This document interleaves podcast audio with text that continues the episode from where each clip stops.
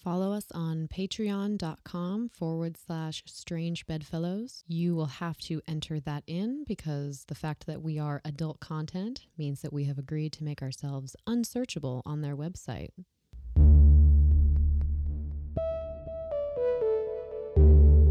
My name is Elle, and I'm a sex educator. My name is Jen, and I'm a private investigator. We want to learn more about ourselves.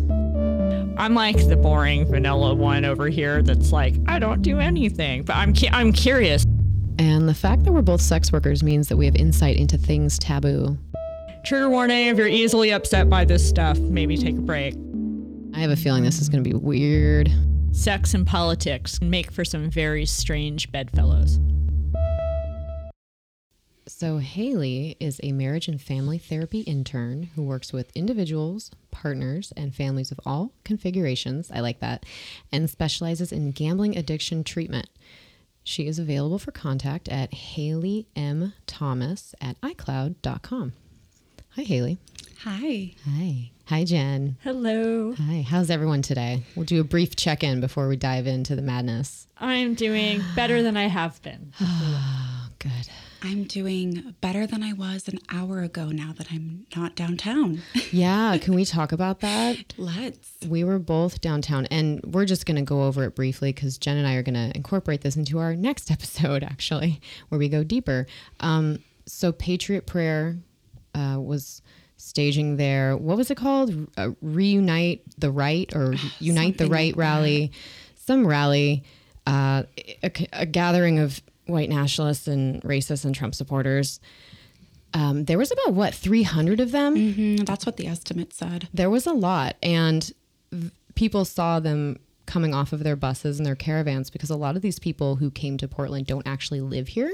They came from Idaho, they came from Washington. Joey Gibson, the leader of Patriot Prayer, is from Vancouver, Washington. Yet he chooses to come to it. He's running for Senate, yet he State, chooses to- Washington State for- Senate. in Washington State Senate, yet chooses Not even Oregon. to come to our city to campaign and cause problems.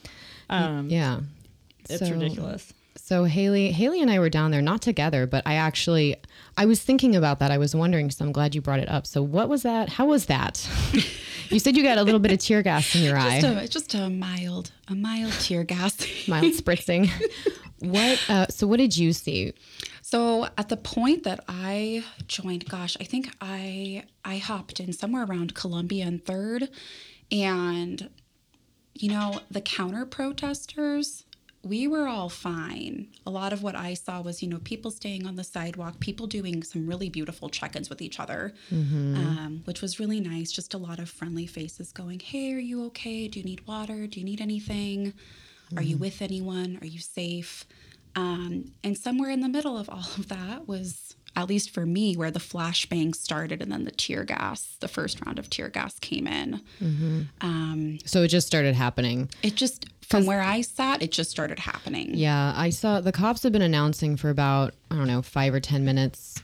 I don't know. It sounded like a recording at, for, at first, and then it didn't. But they were saying that protesters had to move west of Southwest Columbia and Third, or that we were going to be faced with, I forget what it was called, protest, like removal forces, or uh, what was the other thing they called it? They, they were using their terms. They're like, look, we're going to shoot at you, or we're going to push you out of the way, or we're going to tear gas you if you don't move. So you should move. So, of course, we actually did start moving. Um, and then they just started shooting at us anyway. Uh-huh. Nice. Yeah. Um, so, yes, I'm really happy. And we'll go more into that later, Jen. Haley, I'm so glad you're okay. Yeah, I am too. Uh, so, let's talk about your work. Why, why, why gambling addiction right now? Oh, goodness. So I'm the type of person where if I get an opportunity to get thrown into something, I go full in. Mm. so I started volunteering at a clinic here in Portland that specializes in problem gambling treatment two years ago. And volunteered there for a year, kind of got a feel for the clinic and the setting and kind of how to run the operations of the whole joint. Yeah. And um, started working with clients a year ago. And one of the things that I really appreciate with gambling addiction treatment is honestly, much like sex. We live in this country that is so sex obsessed, yet at the same time, there's so much misinformation and people unable to have conversations about this very normative aspect of life. The same thing applies when we talk about things like money and class. And that's so much of what I see in the work that I do is people who are so ashamed and so afraid to have these conversations about what's going on. Because with gambling addiction, people see it as a financial problem. And it's not a financial problem, it is a bona fide addiction. Um, What, so, yeah. And what about um and what about the process of gambling is is addicting? I've actually stayed away from gambling just because I'm so afraid. Me um, too. I don't know, touch those I- machines. I don't like it when people ask I- me to play at the club. They're like, "Hey, I here, put a dollar," in. I don't want to. I hate I work so hard for my dollars. I'm just terrified at the thought of even losing one. Right. Or something like that. right. That totally makes sense. Or that I might like it. Who knows? Right. I don't want to mm-hmm. know. Yeah, so I have a little fun stat. Came prepared. So I think this is so this is from the National Council on Problem Gambling, and I think these stats are a few years old. So full disclosure, they may have changed, but approximately 85% of U.S. adults have gambled at least once in their lives, and 60% in the past year. Interesting. And so Sixty percent in the last like. Interesting. Mm-hmm. So that could be like a scratch it. I mean, Yep. So that's the other fun thing is looking at what is gambling, Okay. right? Because so many people are like, oh, well, I don't go to casinos. It's like, okay, well, have you ever done a scratch off? That technically is gambling. up to I see people on their lunch breaks and they're doing like a scratch off on their lunch break, and I'm like, oh shit, this isn't the first time you bought one. This might be regular. You know, Mm-hmm. how often are you buying these? But things like bingo, sports gambling is a really big thing in the state. Just um, that's going to be interesting to keep track of, is kind of the expansion of legalizing that. Um, In terms of the issues with the casinos, Yeah, so issues with the casinos, but then two, just the age demographics. So, um, one of the things that we see is there tends to be kind of like different age ranges of who's attracted to what type of gambling. Mm, that makes and so sense. Just like things social media. Yeah. Yeah, Younger people tend to like Instagram more than older people like Facebook. Yeah. So, for instance, um, without without going into client like sensitive information, people who I tend to see who are doing sports gambling tend to be in like their 20s to mid 30s.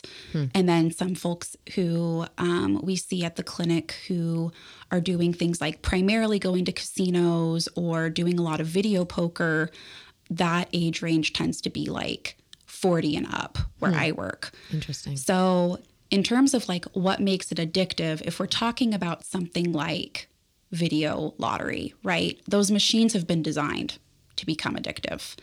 Um, and for you to lose because that's Mm-hmm. how they make money. And I mean, money comes back to the state, right? It funds some of our Yep. parks, which you know that's the what's the saying here? Lottery, it does good, which is like not to debate that it doesn't, but and it funds treatment. Mm-hmm. So for yeah, that's kind of yikes. it's like the snake eating its tail. kind Yeah, of. and so some people joke about that when they kind of come through, whether it's our doors or another clinic. They're like, "Oh, well, it's prepaid," and I'm like, "Yeah, technically." Oh man, that's pretty good. Actually. Yikes! What about um? What about like day trading? I'm pretty Mm, yep. so I'm pretty invested in cryptocurrency, and I spend a lot of time on forums, like looking at. I don't know. I like to read about the market and see what everyone else is Yeah. doing with theirs. But I'm kind of horrified sometimes when I Mm. read about. P- people that like people trade on the margins and they lose all their, Their money and- house. Some guy and put his all kinds house of- up, oh man lost it, like thirty thousand dollars in his house or something. On yeah, Yep. So things like day trading, stocks, um, those can get thrown in there as well. Um, kind of, it actually like this goes into this actually goes into the criteria. So when we look at like, okay, well, if someone's listening to this and going, okay, do I maybe have a problem? Here's some quick screening for that. So. Mm, you're so good. God, this is like a free consultation. I know. no, and pretty history. much. I mean, not to toot my own horn, but you yes. are a gem. Um, so, one of the big things that we see is preoccupation with gambling. So, a lot of folks who are spending a lot of time doing this will find, especially if they have recently gone through a loss or have had a big win um, will start to relive that experience and kind of planning out like okay when can i go gamble next how can i go turn that win into an even bigger win next time mm. also getting really secretive about gambling habits and defensive when someone brings it up mm-hmm. and some of the ways that i see this come up especially with people who come in with a partner is like oh well you know i asked my partner um, if they happened to stop at the grocery store on the way home yesterday and they got really upset while a lot of grocery stores around here, I'm thinking like Fred Meyer, you know, mm-hmm. you can mm-hmm. buy a lottery ticket there, mm. right there. So mm-hmm. for people who kind of build that into like a shopping trip, for instance, that question of, oh, did you go to the grocery store today? That can get responded to with, what are you getting at? What do you mean? Mm-hmm. Are you accusing me of gambling? Mm-hmm. And then other things like, um, you know, people trying to cut back or control their gambling or stop altogether and not successfully doing that. And a lot of the times, um, that comes from getting really irritable when not gambling. I mean, mm. when we mm. look at gambling like something like drug addiction or alcohol use, that's serving a symptom, right? So when you take away your coping mechanism, of course, irritation is going to come in. Of course, more anxiety is going to come in. Mm-hmm. So, which leads to another part of the criteria for screening is gambling to escape. Um, some people gamble for thrill seeking, other people gamble to get away. So sometimes I see this with folks who are trying to get away from a partner who's abusive. Wow. Um, people who don't have financial resources and see gambling as a way to maybe get some funds to get out of a really bad situation that's one thing that happens. Ugh.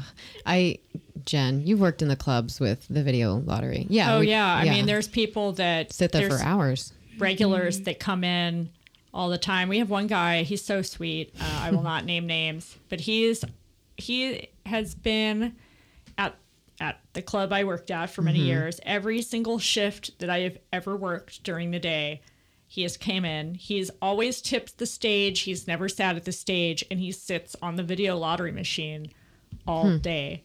Hmm. I think he's retired, and mm-hmm. he must have some money. But that's that's it. What every, every single time. it's a very chill life. every single time I work. It's uh, well, that's. I mean, that's nice. He's a good like positive presence at least. Mm-hmm. Also, as far as dancers go, yeah, I used to work with a girl at the A crop who would get off stage and immediately feed all her ones into the yeah she would just piss away all her mon- money oh into oh there. And then and when you'd ask her about it and be like hey dude like where's your money? And she'd be like, well, I won 400 bucks last week. And I'm like, well, you probably put 600 oh my God. in. Like, it was really sad. That's hard. Is there like a chemical process that it triggers in your Yeah. So unfortunately, I didn't pull up this article before I got mm-hmm. here. But um, so one of the things that we do know with the research that is being done on this is that it does impact your neurochemistry. Like on a neurological level, there is a lot happening. There is an actual dopamine rush happening. You are creating actual neural pathways when gambling.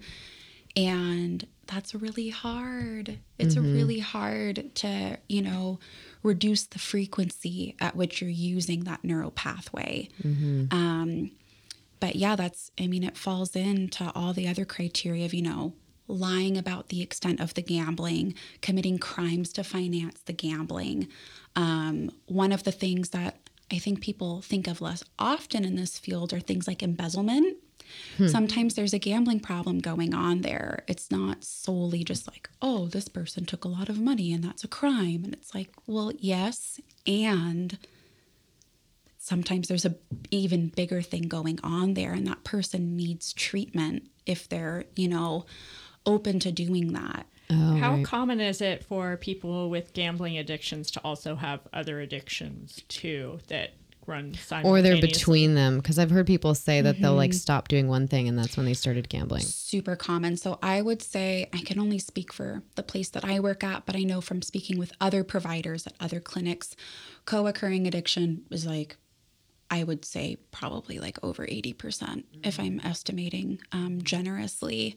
So, the most common things that we see coming through our doors are um, alcohol use and gambling, um, especially uh, if you're looking at folks who are gambling like in casinos or in right. bars because they're there and like, oh, well, I only drink when I'm gambling and I only gamble when I drink. So you'll see that relationship. But then we see other things too. Like, I mean, you know, there's a overall an opioid crisis in this area. So, mm-hmm. in this country, in this Yep. area. So from I'm like, I have so many questions. All right. I have a question about policy, like, but I'll save that till after we know even more about it. Cause I, I'm curious, like, what do you, how do you, okay, how, how do you treat somebody with a gambling addiction? Like, what, what do you even do? Do you, do they have to like never go online again or never? Yeah, Never- that seems hard. yeah, so I work in a unique situation. The clinic I work at is not an abstinence based program. okay. So, what that means is I have people right now who want to be abstinent from gambling and who have been abstinent, some of them for over a year, mm-hmm. but stay in treatment either one, because some of them are legally mandated, but then two, I've got other folks who really just want to stay in therapy so that they know that they're really solid mm-hmm. before. They try to go off on their own. My biggest thing um, as a developing clinician is just getting people in the door and giving them a space where they're not going to be stigmatized. Um, Yeah, yeah. I wanted to ask what you've learned about. Well, I want to talk about you also, but like, I mean, I guess it's really easy to imagine, and I'm doing it, but I've imagined all the people that I've seen like sitting in those chairs where it is very sad and strange to watch sometimes, you know, frantically pushing buttons. It's like hard to watch this. I mean, who are these people? Like, hmm. what have you learned? I guess, what have you learned? Well, the biggest thing that I've learned, I would say, about my clients Yeah. is that similar to any addiction, gambling does not care.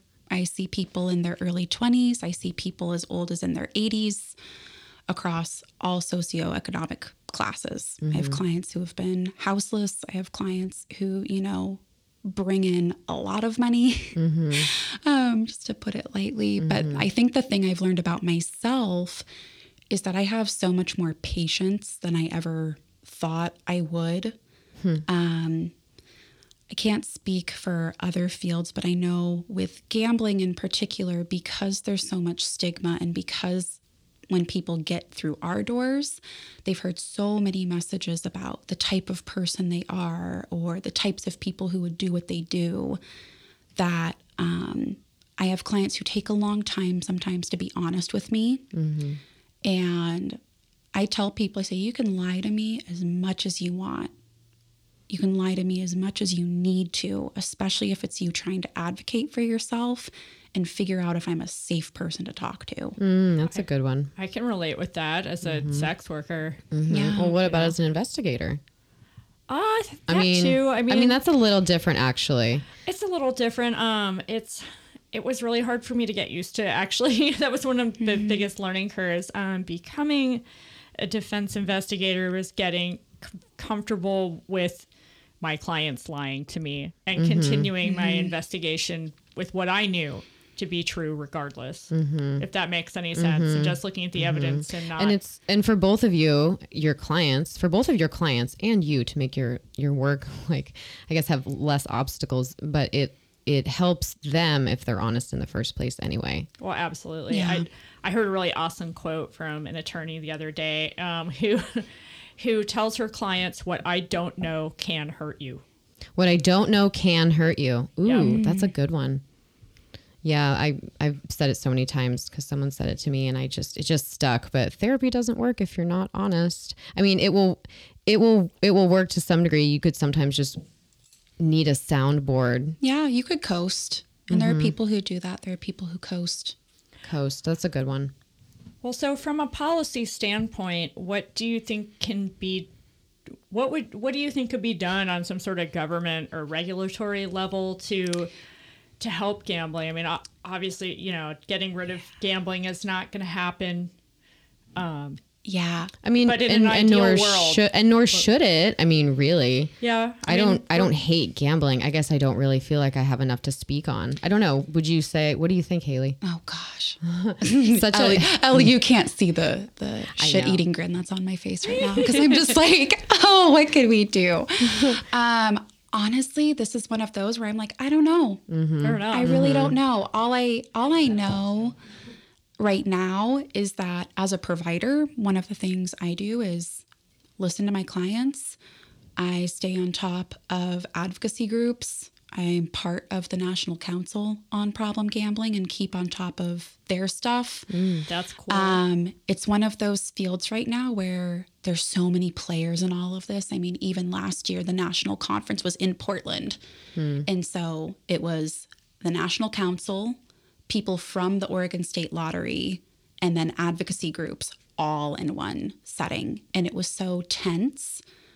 But it mm-hmm. also came down to people going, we don't know mm-hmm. what exactly to do with this. Because if we got rid of it altogether, um, You lose a lot of funding for those projects we talked about earlier. Yep. And it's a lot of jobs.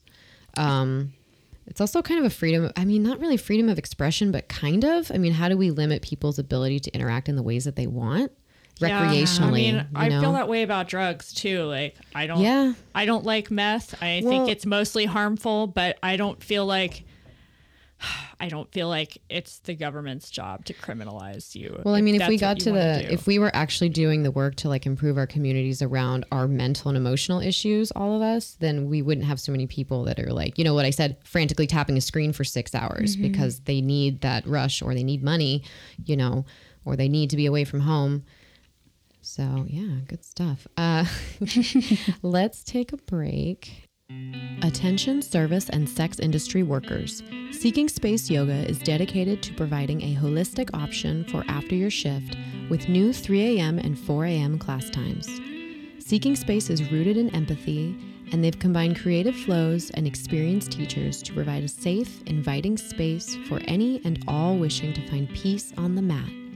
Need a little motivation? They are offering 10% off on all memberships and packages for those in the industry. Visit seekingspaceyoga.com or download the Seeking Space Yoga app for more information and a full list of class times. Passion by Kait is an award winning resource for women and couples who crave a more intimate, exciting, and fulfilling sex life.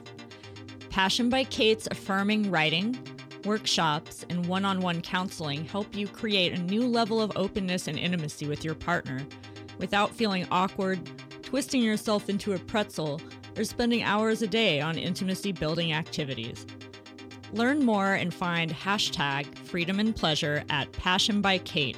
That's K A I T dot com. Mention this podcast to receive a complimentary 30 minute counseling session when you purchase any Passion by Kait product or service. If you're looking to jazz up a jacket, bag, or just your fine self, our friends at Gimme Flair have everything you could possibly need. Gimme Flair is the largest online retailer of pins and patches that range from the cute and sweet to the snarky and slutty. They are sex positive, queer friendly, and aim to crush mental health stigma, all with fun flair from around the globe. Check out gimmeflair.com to browse items from over 250 plus artists.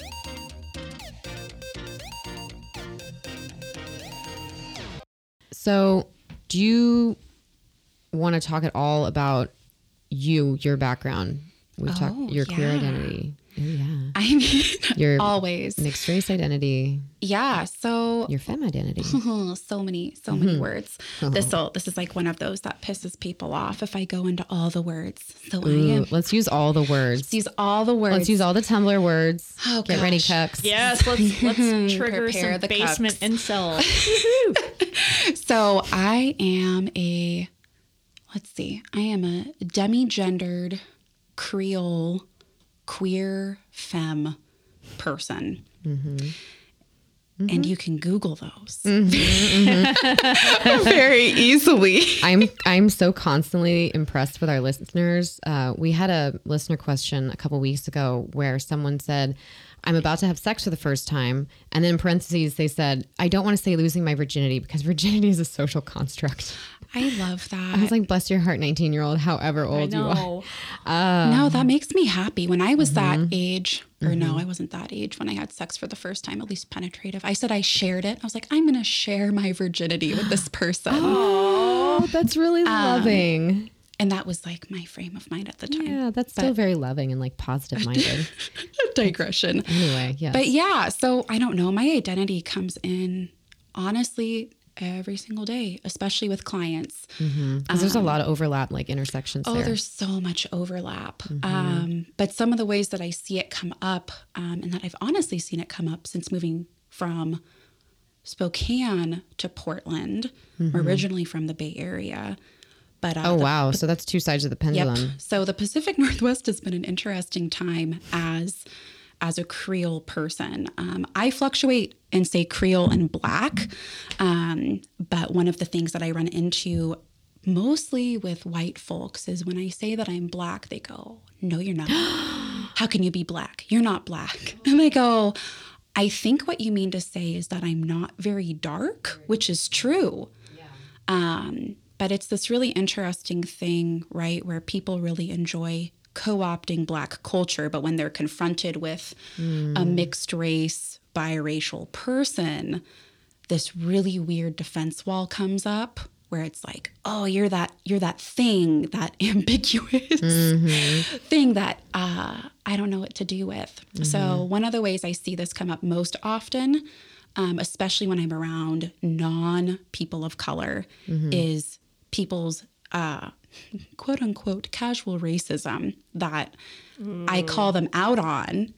And the number of times that I've had someone blame me for the very racist thing that they just said has oh. been fascinating. How can, are you able to give an example? I mean, Um, like blame you. yeah, so blame me in the sense of like betraying them because I didn't alert them to the fact that I'm black. I never would have said that in front of you if I They're had like, known. Holy They're shit! like, Wow. well, I I didn't. Well, uh, uh," and I'm like, I don't know why I'm trying so hard not to laugh into the mic.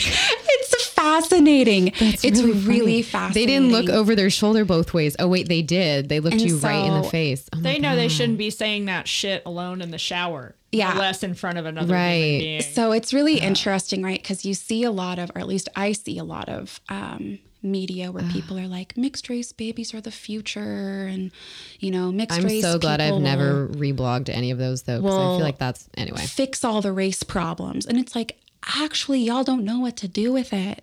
Mm-hmm. Okay. When I'm right in front of you, y'all police me Mm-hmm. um, and do some really interesting, like mental gymnastics. Hmm. So that intersects, though, too, right? With being a queer person, with like, being bisexual and being queer identified and existing under the non binary umbrella, there are all of these things that people expect me to look a certain way as a biracial person. People expect me to perform a certain type of femininity. Um, and when I don't perform it, people get, some people get really, really angry. Um, and so that's been a really interesting process to watch, both with people I'm close to, people who interact with me, you know, in like a weird context, whether that's like at a grocery store, but then too, like with clients. um These all of these intersections give you so many different avenues to probably connect with your clients. Oh, Maybe, yeah. perhaps. Oh, yeah. Okay, good. I was gonna say I hope so because they do. And that's one of the things that I try. I mean, I have my own therapist, full disclosure. And that's because I have a supervisor who gave me the really great advice of, you know, if he's in, if he's seeing clients in therapy, he's in therapy himself. And so mm. he passed that on to me and mm-hmm. was like, you need to do that for yourself. Mm-hmm. And me having a place to process my own stuff has allowed for me to have opportunities where I've gotten to offer what I hope have been some really reparative relationships for people who have whatever problem with people of color or mixed race people. Um, I'll use self disclosure in those instances if people haven't like flagged me. Um, but I'll say, you know, how do you, you know, how do you feel about that? You're t- you're talking with someone who's biracial right now, and you seem to trust me, and it's offered it's offered a new perspective, um, which has been has been really healing both for myself and for the people who have told me that as well. Um, so I try to use it where I can. you're building bridges. Mm-hmm. I think um, I love what you just said about that your your therapist has that. If you're a therapist, you have a therapist who probably has a therapist because I should probably get one. Being Yeah, an I told you that. I hear people the darkest shit from people, Yeah. and I. You need I'm a like- therapist. I've told you that. I know, I do, I really do. My therapist has a therapist. and even my th- yeah, I was about to say even my therapist will need a therapist for the things that I will tell them. they them. already have one if they're a Oh. good therapist. There you go. I'm passing judgment. Uh, so let's. So speaking of helping people, um, let's do some listener questions. My husband and I aren't having sex. We've been married a year and a half. I can count our sexual encounters on one hand. First and most importantly, one of the factors that come into play is my husband is transgender. November will be three years that he's been on hormones. However, he's been living openly as a man since I met him, which has been almost five years. We have not been able to afford any reaffirming surgeries yet, but we have a fund going for his top surgery. He struggles fairly openly with dysphoria, and after a lot of honest communication, he's been able to share with me how it is affecting his sex drive. Okay, so there's no issue here. I love him. His consent is his to give. I feel no entitlement.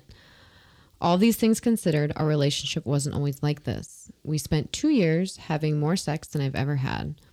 Fun, hot, passionate, we pushed our limits and grew together. I began to introduce him to my world of kink. We found amazing connection there. It didn't stop suddenly, but the gradual decline in physical intimacy was rapid. In the next year, we became less and less active. He didn't reach for me as often. Our wedding night, uh, we did not have sex. I wasn't angry. I was hurt a little and confused. In the 15 months since that day, I haven't been completely free of the feeling. Six months after being married, we had our first serious conversation about how I was feeling about the lack of physical intimacy. He brushed off the importance of sex and its link to my mental health. He seemed very upset and borderline disgusted with him that I had put so much value in sex. Um, I brought up the possibility of sex with another person, and that pushed him completely over the edge. We had a huge fight, and he accused me of wanting to, quote, fuck any random as a replacement for him. I haven't brought it up since. Uh, did that, was that six months ago? No, six months after being married. So that might have been a year ago. I haven't brought it up since. We have progressed to barely kissing, cuddling, loving up on another. He doesn't seem to notice. My skin is on fire for anything resembling intimacy.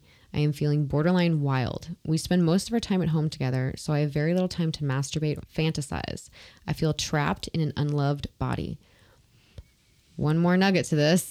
the juxtaposition is that I have been delving more deeply into righteous self love.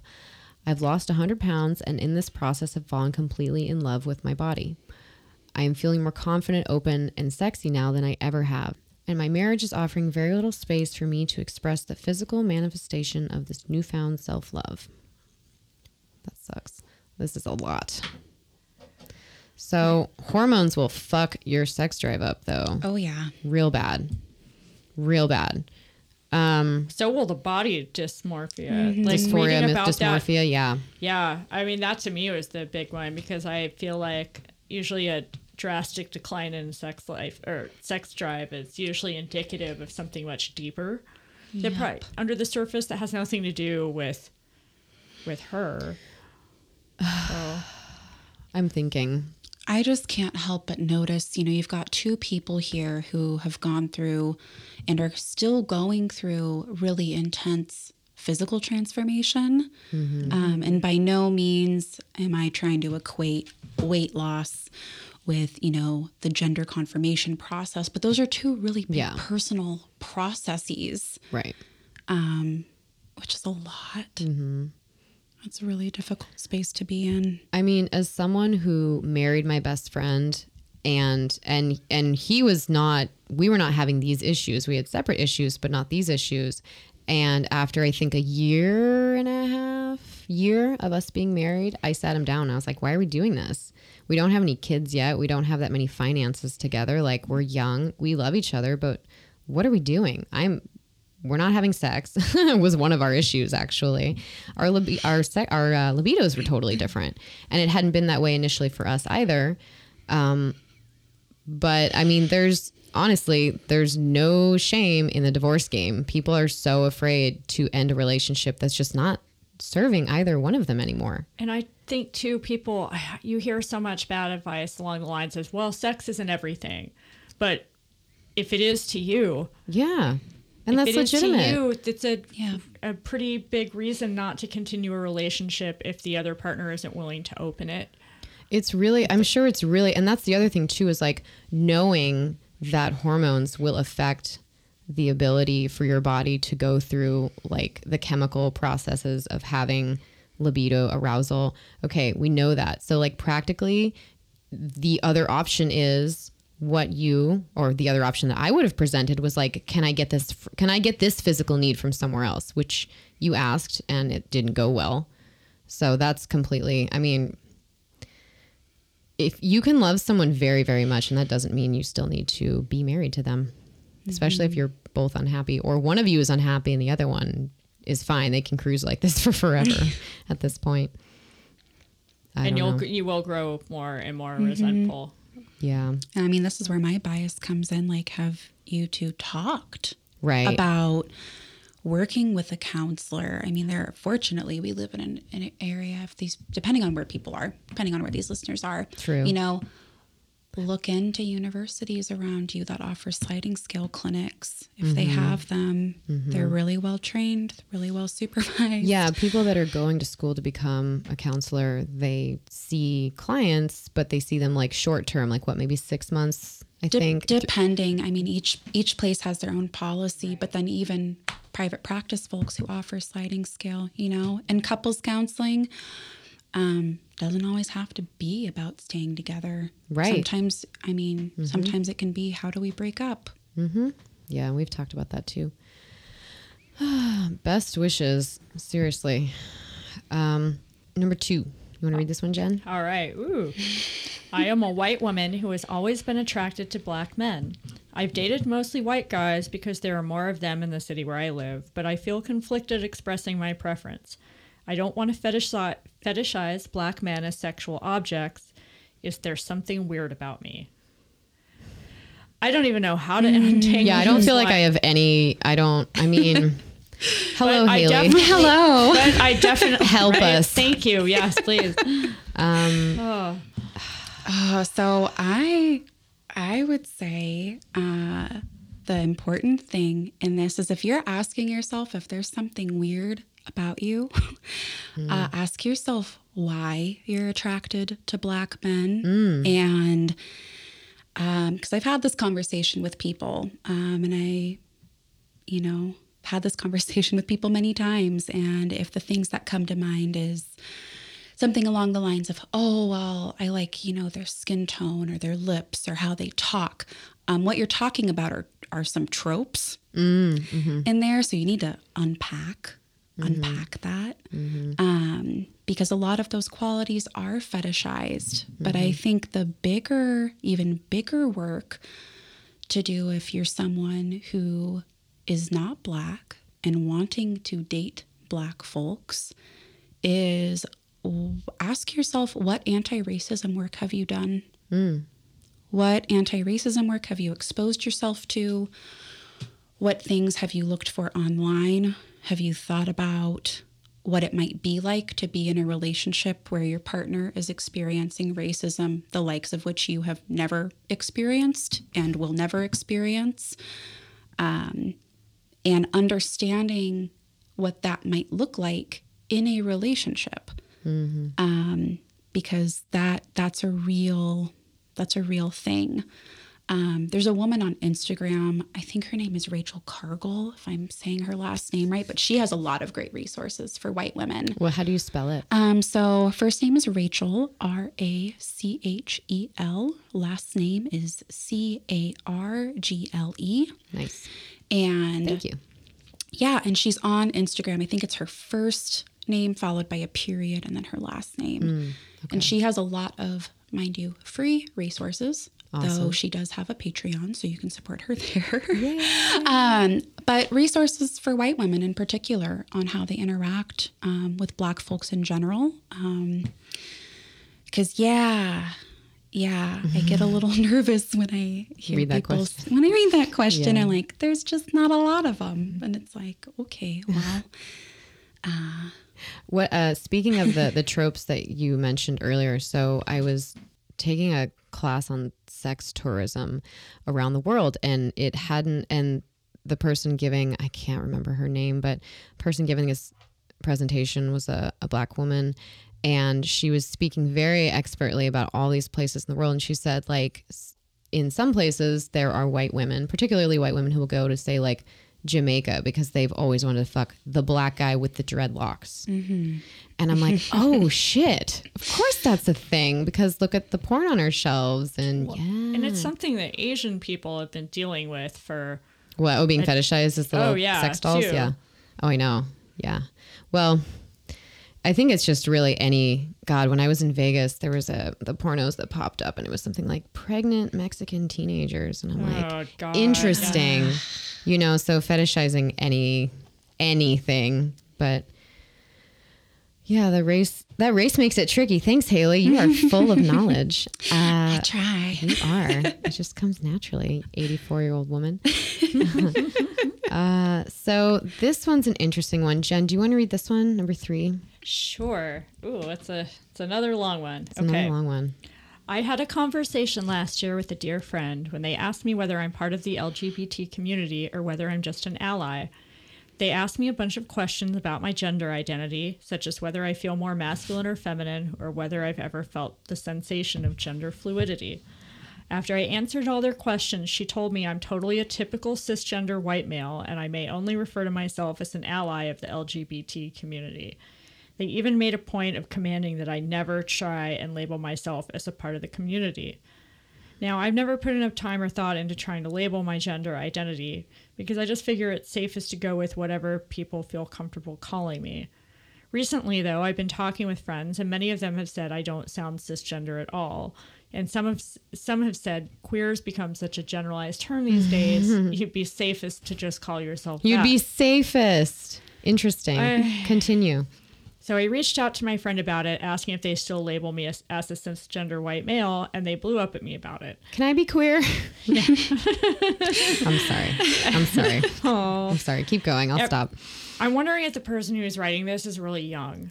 Um, You know, I, I, you know, I don't believe that they are actually. oh okay. um, because of the name and this person's messaged me quite a bit. I could be wrong, but they also don't type like they're young.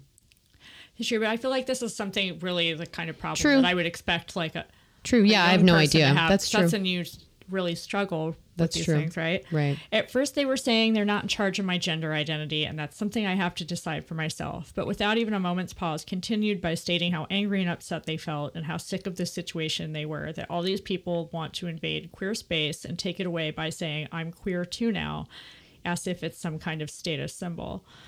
They repeated to me how people aren't just allowed to invade their queer space like that. They even went so far as to say, You're not queer, you never will be, you are not a member of this community.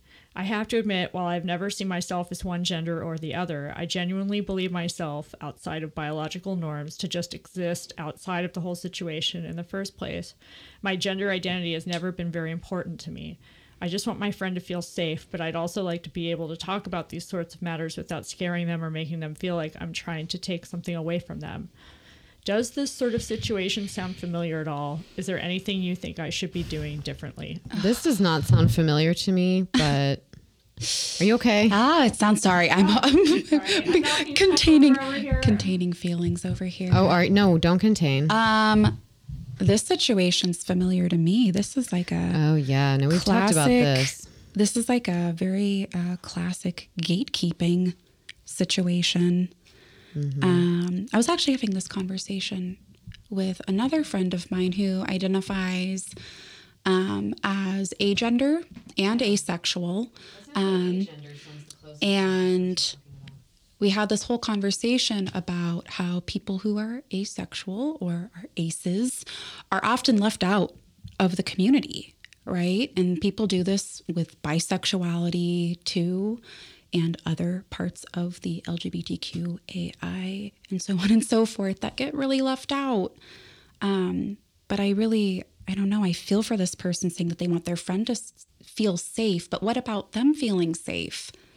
Yeah, I'm being a little I'm a little critical of the situation because I feel like I've seen white cis dudes do this before. Yeah. Where they're like, "Well, I feel like my gender's not well, yeah, because your gender's constantly recognized, you know, like uh, in the way that you look like he said biologically or this person said biologically. Yeah, he he said he's cisgender. So that makes me think like, okay, you have a penis, like you don't have ambiguous genitals, so you don't like medical interactions to you are not stressful. For for like one example, like a person who would mm-hmm. have ambiguous genitals and say, well, maybe my sexuality isn't important to me, but like, can I be a part of this community? Is it a guy that dates women and has a cock and looks like a dude, and, he's like, why can't all the privilege mm-hmm. of white? Right. Why can't I go yeah. to your queer party with like trans people and like Butch Dykes and like, you know, like, Yeah. so that's where I'm like, I don't really know. I don't know. But, but yeah, I've, we've seen that too, Halle. And that's part of the reason I brought you on is because it's really easy. Yeah, I mean, I just want more. I want more I want more- info. me too. I want more info because, especially, I don't know. I think some of the things that make me have more questions are, you know, when this person is saying, you know, I feel like like it's safer to go with whatever people feel comfortable calling me. Um, I know for some of my friends who are trans or gender nonconforming that they've done that as a survival strategy Right. to be like okay well if people uh are going to read I'm a- me as a cis dude today Right. like i guess i'll do that because that's Right. really safe that's like one of the safest things you can be in this country especially if you're white or have proximity to whiteness Mm-hmm. so i just i have questions So, is there anything you think I should be doing differently? Stop trying to ask your friend to accept you as queer. Like, stop right now. They've already said mm-hmm. multiple times, you're not, you never will be, you're not a member. Why do you want to be a part of this community in the first place? Like, kind of like what you were saying earlier, Halle. Like, what do you, why are you attracted to black men? Mm-hmm. Do you, is it hip to be queer right now? You know? At the same time, if that's how you really identify and your friends won't accept that, maybe you should find other friends Yeah, to fine. hang out Exactly. with too. Right. It totally. does. And I think, you know, again, depending on what's going on here, Mm-hmm. like asking another question of why do you need someone else to validate your queer Mm-hmm. identity? If you know how you experience yourself, run with that because there's always going to be someone. I mean, the queer community is so big and it's so different depending on what part of the world you're in Mm-hmm. that there's always going to be at least one person who says, no, you don't fit here. True. Mm-hmm. That's true. Hey, friends, do you get sore muscles or stiff joints like us? How's your skin? Is it dry, itchy, irritated, bruised, or sunburned? If so, it sounds like you need some Naebalm in your pocket. Naebalm, that's N A E B A L M, is an all natural skin and body balm handmade right here in Portland. Naebalm products use a base of organic olive oil and beeswax, followed by an infusion of therapeutic essential oils, each of which provides all sorts of benefit. Oh, yes, and they smell amazing. To learn more, check out naebalm.com or search Naebalm on Facebook or Instagram. Do you have sex questions? Do you want help learning new techniques, communicating with a partner, opening a relationship, or exploring kink? Sex and intimacy coach Stella Harris can help. Visit her office in Portland or connect via Skype to take your intimate life to the next level. Learn more and schedule at www.stellaharris.net or follow her on Instagram at Stella Harris Erotica. So we have this article, Jen. Can you? What's it called? This article, it was on um, Vice's uh, Broadly channel, and it the article is called "What Interracial Cuckold Porn Reveals About White Male Insecurity." By Zoe Samudzi. So, for those of you who aren't aware what being a cuckold is, we we talked about it a couple of shows ago. Yeah, actually, when but- you're when it's a guy who's someone else fucks your wife, you're you're a cuck. You're being cuckolded if your wife or your woman is fucking another dude. But this is specifically about white dudes who fantasize. It's a really a Well- really super racist fantasy about a black man. white women and white men wife. fantasizing. I mean, I'm not gonna. Okay. Yeah. So I mean, I'm not gonna assume that just. I mean, women watch porn too, right? Yes, they do. So, but yeah, it's Ask it's me how I know.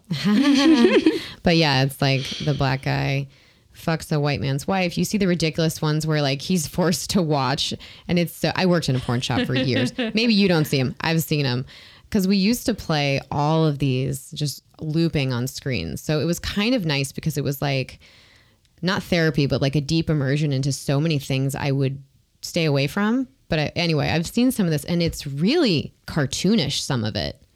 like ridiculously so. So let's talk about the article. Yeah. Ugh. So one of the things that stood out to me with this article, because it, it prefaces with an actor, right, who ended up suing because the N word was used in the middle of filming without his consent. Mm, um, mm-hmm. And so one of the thoughts that I have, not just with this article, but with this whole genre of porn, is how linked it is to trauma porn of Black folks, right? Uh, and what I mean by that is, you know, we talk about this situation of interracial cuckold porn scenes and the whole like oh how horrible my my white wife or my white woman is being you know penetrated by these black men and it's like okay this is the exact type of accusation that not just used to but still gets black men killed Yeah. Like the southern, especially in the South. Uh, did you read Devil in the Grove? I did not but my dad grew up in the south in the 30s Yes, and I so as a black man grow, like growing up under jim crow law like this is the type of stuff that my dad growing up like he had friends who were killed. Oh my God. and so i see this article and i go oh yeah. And then you know these are the same people who when black and brown men and women are killed are like oh yeah they deserved it and it's like and i and i want to be careful because i know not all of them but uh, there are some links to be gentle with that um Between people who like watch this stuff and people who would act that way, like I, violently. I think you black- could probably draw a venn Yeah. diagram Yeah. there may be a venn diagram in there somewhere Yeah. Yeah, I haven't spent a whole lot of time around it. It's very interesting. Um, like as a sex worker, someone who's shot porn, I've been asked a couple times, and this is not the same, but as a woman, I'm just gonna come with my woman stuff real quick for a second, see if we can draw parallels or get your get your thoughts. But I've been offered to do like rapey porn, horror porn, gore porn, um, photos and, and video. And I always say no because I feel like someone right now is being raped and murdered, but I'll do rape role play in my personal room. So I don't feel okay in like that way. So I wonder about like this guy was okay or he's doing the work and then it comes in that they pushed his boundaries. And I wonder what it's like doing these scenes and like working for these people in general. You know, like God, I hope the money's good. Like as the black Yeah. performer, you know. I Fuck, also- I hope they pay him more than mo- like the other two combined because it kind of depends on him for the scene, right? Well, didn't that come up? Did it? I don't know. Jen, about the white women get to charge more What? for filming those. Oh, yeah, it was a fetish. That's or am the I thing. misunderstanding? No, you you probably and that's the thing is working in the porn shop in Southern California about 10 or 12 years ago, we had an interracial section. And I kind of brought it up where I was like, "Do you think that's weird that we have an interracial section? Like why is it different?" You know what I mean? Right. Like white people fucking versus white and everyone else fucking is in this section. I don't know. Well, I hope his lawsuit is successful. I do too. Wow. What is his name? His This name performer is Mo the Monster. Mo the Monster. I don't know his other. Oh, and their website. Yeah. Okay. Dog Fart Cuckold Sessions channel. I'm not subscribed to that one. oh no. Ah. Interesting. So, noted indie porn actress Stoya told me that as a white woman, she refuses to participate in any quote interracial videos because of how quote patently absurd it is for pornography to reinforce binary and oppositional racial categories of black and white. Yeah, exactly what I'm saying. Yeah. Well, and I think, Elle, to speak to your point too about like rape scenes and rape play, I think the question also comes into, you know, who's profiting off of something, right? Right. So, like, if you're doing something consensually in your own home or wherever with other consenting parties, that's one thing. Like, that work can be so healing and so empowering. Mm-hmm. But then in this situation where consent was violated, someone, I'm assuming, profited off of this. I can't remember if this actually went into production and was um, sold. I bet it But I'm assuming I'm assuming so. And it's like at that point, it's like, okay, what this person chooses to do outside of that, or even if this was something that he, you know, in another in another setting consented to in his line of work, that's different. That's but still different. A different boundaries, scene. His Yeah. boundaries were completely violated. Yeah. All right. Well, let's end on a happy note. uh, so, I guess we always try to kind of consider. We have about five or so more minutes, so we can. Uh, was there stuff? What else do we want to talk about? I wanted to talk more about you, Halle. Do you have any more questions for her, particularly? Well, I mean, you do other. I um, I was wondering about the couples side of your counseling. yeah. I always like to hear about that. Yeah. So um, right now, I don't have a lot of couples, but how that comes up um, is right now I get couples who come in um, into the gambling clinic, and I love I love working with partnered folks, and I specifically like to say that I work with partnered folks rather than just couples because that you know when we say just couples it erases so many folks um, but that's what the field is it's marriage couples and family therapy and Can you clarify? Because I think Mm-hmm. mm, some people might miss that. When you say couples, it's implied that it's men, women. it's implied that it's men and women Right. Partners um, it's implied that it's straight people so like that's a thing that i see a lot is even if i do have a male female couple come in people go oh yeah it's a straight cisgendered couple and i go actually one of them's bisexual or actually one of them's this or that. Mm-hmm, but i work with people. What sorts of things do you tell the partners of people with gambling addictions Ooh, to, to help good one. Thank you, Jen. Yeah. So I guess I should answer this a little bit earlier. But one of the things I do when anyone comes in is I do a domestic violence screening. That's my first step. Wow. Um, and I also let people know too what things to watch out for because rates of domestic violence are higher in problem gambling populations. But in terms of like the treatment end of things, I do a lot of psychoeducation. So that's things like explaining how gambling works, explaining how the machines work, explaining how fantasy sports work, um, whatever their partner or person is doing. I do that education with them. Wow. How did you learn all of that? You had to learn all of this. Training, a lot of training. Oh. Um, training that I'll continue to do the, for the rest of my life. Wow. Um, yeah, as, it things continues to change. Yeah. But I try to do a mix. So, like, sometimes I'll work with people all together, and then other times I'll see one partner at a time and just go through like what's coming up for them. One of the biggest things I see with partners who come in is they're dealing with a lot of physical problems, and it's usually connected to their partner's gambling. So, mm. people will go, like, oh, I started, you know, I get these really frequent headaches. And I go, oh, when did those start? And sometimes they might say, oh, you know, maybe about two or three years ago. And I'll find out from the partner that that's when like the gambling had escalated. Uh, stress. and so oh. I'll talk about things like that, um, do a lot of psycho ed, and then do couples counseling where we look at, you know, how the gambling has impacted not just the person doing it, but the whole system without blaming and pathologizing the person experiencing it directly. How does the partner usually find out that the other person has a gambling Um, a problem? How lot do of they usually get caught? a lot of different ways. So, um, some people find out from checking bank accounts. That's like the most common one, um, especially for, uh, actually, no difference for folks who are like legally married or not. But people will notice that money's money has gone missing, um, and sometimes like large amounts. Where they go, okay, what's up? Or bills start to go unpaid.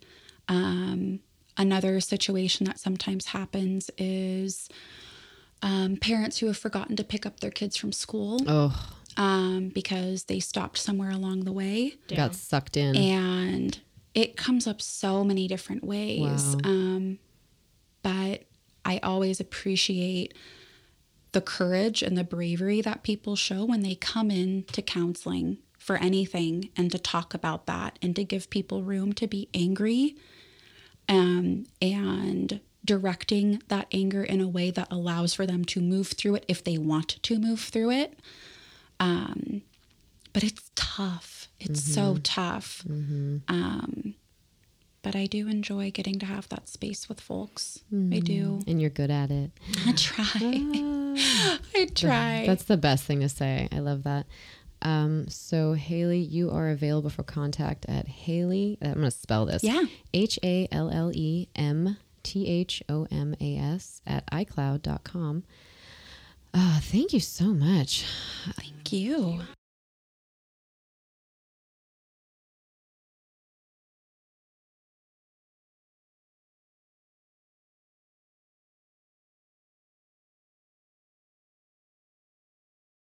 So Halle and Jen, let's talk BTS about. that's what the kids call it, right? Yep. Um, cool. Um, I'm a straight man and I hate giving oral sex is a Vice.com article originally appearing on Italy's Vice.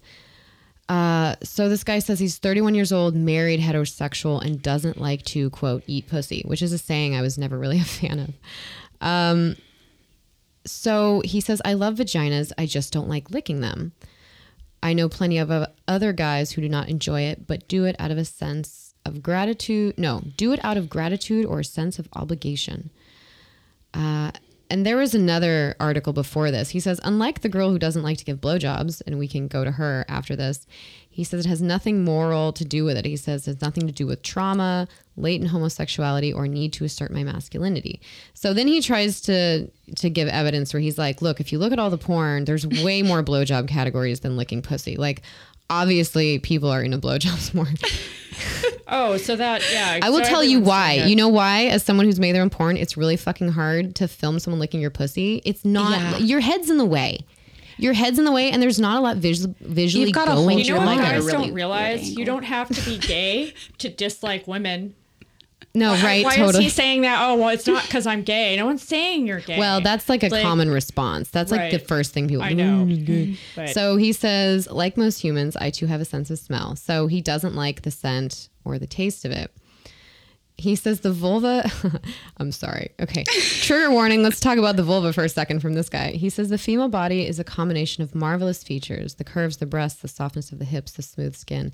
Well, that's some of us. That's not all of us.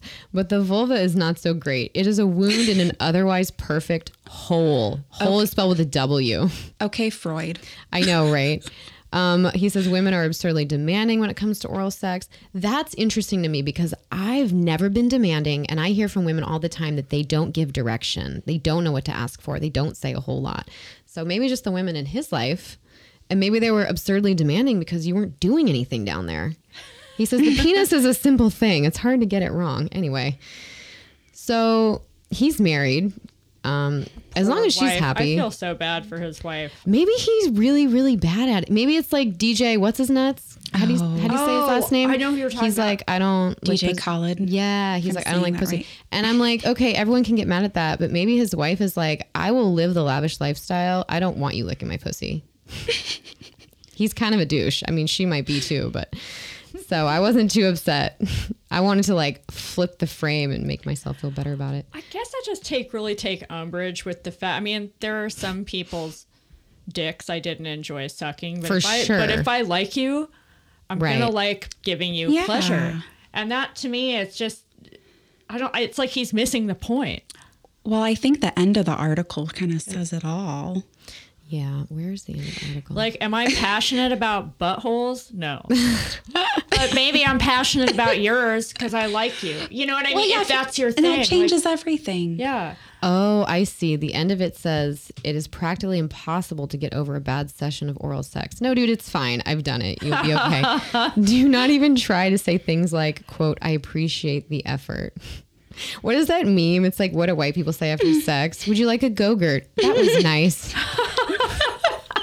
I appreciate the effort. High five. Well, I appreciate the semblance of accountability at the end of the article where he says that going down on a woman requires a combination of talents that I do not possess. Bingo. Fair Like, enough. That's hey, fine. Yeah, that's true. nailed it. Nailed it. You should have just said that in the first paragraph. Yeah, right. Self growth is also a thing. so, That would be like if I was like, we should all ban basketball because I can't play it. Yeah, yeah, exactly. Or just like basketball is gross. Uh, okay, and then there's I sucked. Uh, I'm sorry, I suck dick. Why I don't give blowjobs on Vice by Allison Stevenson. This was from uh, March of 2015. They're both a couple years old, but still so relevant. And she says, Am I being selfish? Probably, but I believe I earned that selfishness after many years of having sexual encounters with men who rarely bothered to reciprocate. I mean, you know. And that's t- coming from a totally different place. yeah. Right. That's a totally. So this one, this one came out first because remember the guy with the penis, or I'm sorry, the guy with the penis. I'm so tired. The guy who doesn't like to lick pussies referred to this one. So she's saying, I don't think they're ugly or gross. The standard penis has quite a practical and sleek design, which I greatly admire. Uh, as much as I love my vagina and all its parts, I do often find myself jealous of how worry free the penis seems to be. If you tried talking to a penis about daily discharge, well, penises have those too sometimes, but it's called smegma. But if you don't have a foreskin, maybe not as much. Menstruation, pH balance, or pap smears, the penis would have nothing to say in return.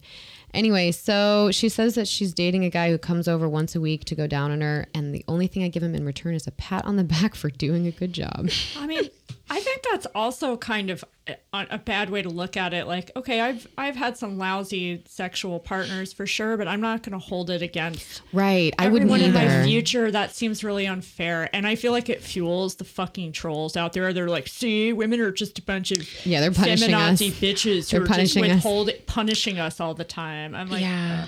Well, this seems to work for her right now. I'm really interested to see where she is with this now in her sexual life, you know? I am too. Cause like, is this a policy? Like you're never, ever, ever gonna suck a dick again? Cause like, what if what if it's like the dick? Right. You see it and you're like, well shoot, I said I, was just gonna do to- this. I just have to suck on that. Yeah, I like this one. I like this one. Um, or, you know, again, the assumption that all of these, I mean, I don't know Allison Stevenson's sexuality. Her Twitter handle is just about glad. She says, loud Jew, comedian, and writer. Give me money. Um, yeah, but let's not assume that all men have dicks. So what if you so meet a nice true. lady who has a dick? You're not going to suck a dick? You know? Yeah. Anyway, um, this article is from 2015. So let's be honest, nobody was really talking about trans shit in 2015. I mean, it's become a lot. What do you think? I feel like it's been a lot more on the radar of the media in the last couple years, and that's good. But Yeah, it's was written before increasing and it's getting more and more informed, which is nice. And there's more centering of trans voices, which is nice. Yeah. But yeah, I just I have questions. I agree that this article comes from a different place Mm-hmm. than the guy, but it's still like I have questions. I know. Yeah. Can we tweet her the questions? I, that's the thing. I'm like, I don't want to harass. your tune. Oh, we're just curious. Like, I don't want to harass this poor woman. Nobody. I'm not. I'm not going to ask, but I will forever wonder. uh, okay. On that one, you guys good? Yeah. Yeah.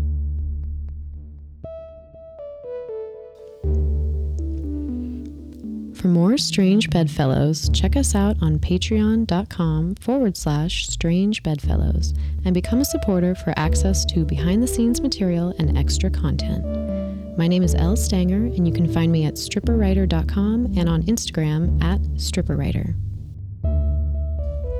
and my name is Jen. You can reach me on strangebedfellowspdx.com.